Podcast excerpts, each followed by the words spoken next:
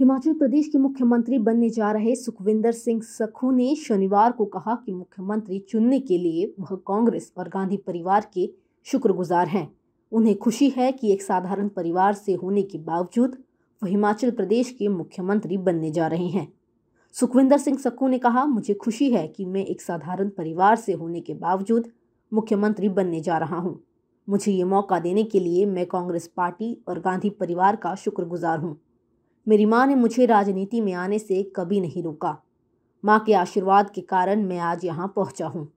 हिमाचल प्रदेश कांग्रेस प्रमुख प्रतिभा सिंह ने असंतोष के बारे में पूछे जाने पर मनोनीत मुख्यमंत्री ने कहा, ऐसा कोई असंतोष नहीं है। इससे पहले प्रतिभा सिंह के समर्थकों ने उन्हें मुख्यमंत्री बनाए जाने की मांग को लेकर नारेबाजी की थी। अट्ठावन वर्षीय सुखू ने चुनाव के बाद सोनिया गांधी और राहुल गांधी की सराहना की। और कहा कि पार्टी अपने चुनावी वादों को पूरा करेगी। उन्होंने कहा कि नई सरकार बदलाव लाएगी। सुखविंदर सिंह सखू आज हिमाचल प्रदेश के नए मुख्यमंत्री पद की शपथ लेंगे।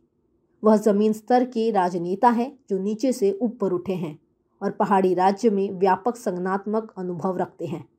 चार बार के विधायक, अट्ठावन वर्षीय सखू राज्य में कांग्रेस के पूर्व प्रमुख रहे हैं और एनएसयूआई और युवा कांग्रेस का हिस्सा रहे हैं। वह 2013 से 2019 तक पार्टी की राज्य इकाई के अध्यक्ष रहे।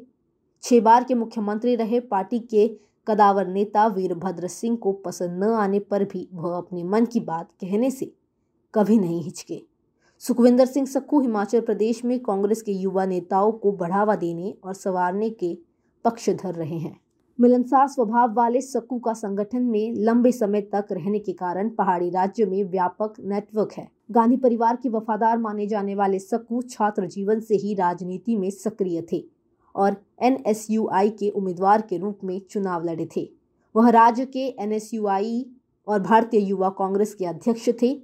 उन्होंने शिमला नगर निगम के लिए चुनाव लड़ा और जीता भी। सकू ने पहली बार 2003 में नादौन से विधानसभा चुनाव जीता था। बीजेपी के प्रेम कुमार धूमल के बाद वह हमीरपुर ज़िले से दूसरे मुख्यमंत्री होंगे। सकू का शनिवार को शिमला में उनके समर्थकों ने गर्मजोशी के साथ स्वागत किया।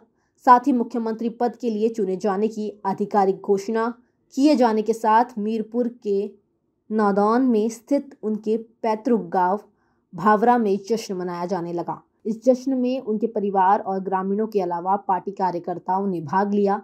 और लोग ढोल नगाड़े पर नृत्य करते हुए दिखे।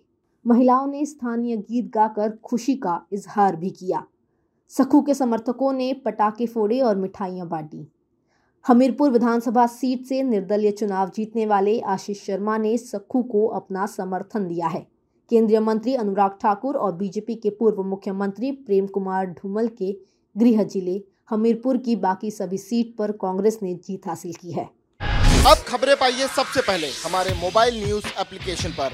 एंड्रॉइड या आईओएस प्लेटफॉर्म पर जाइए एच डब्ल्यू न्यूज़ नेटवर्क को सर्च कीजिए, डाउनलोड कीजिए और अपनी सुविधानुसार भाषा का चयन कीजिए।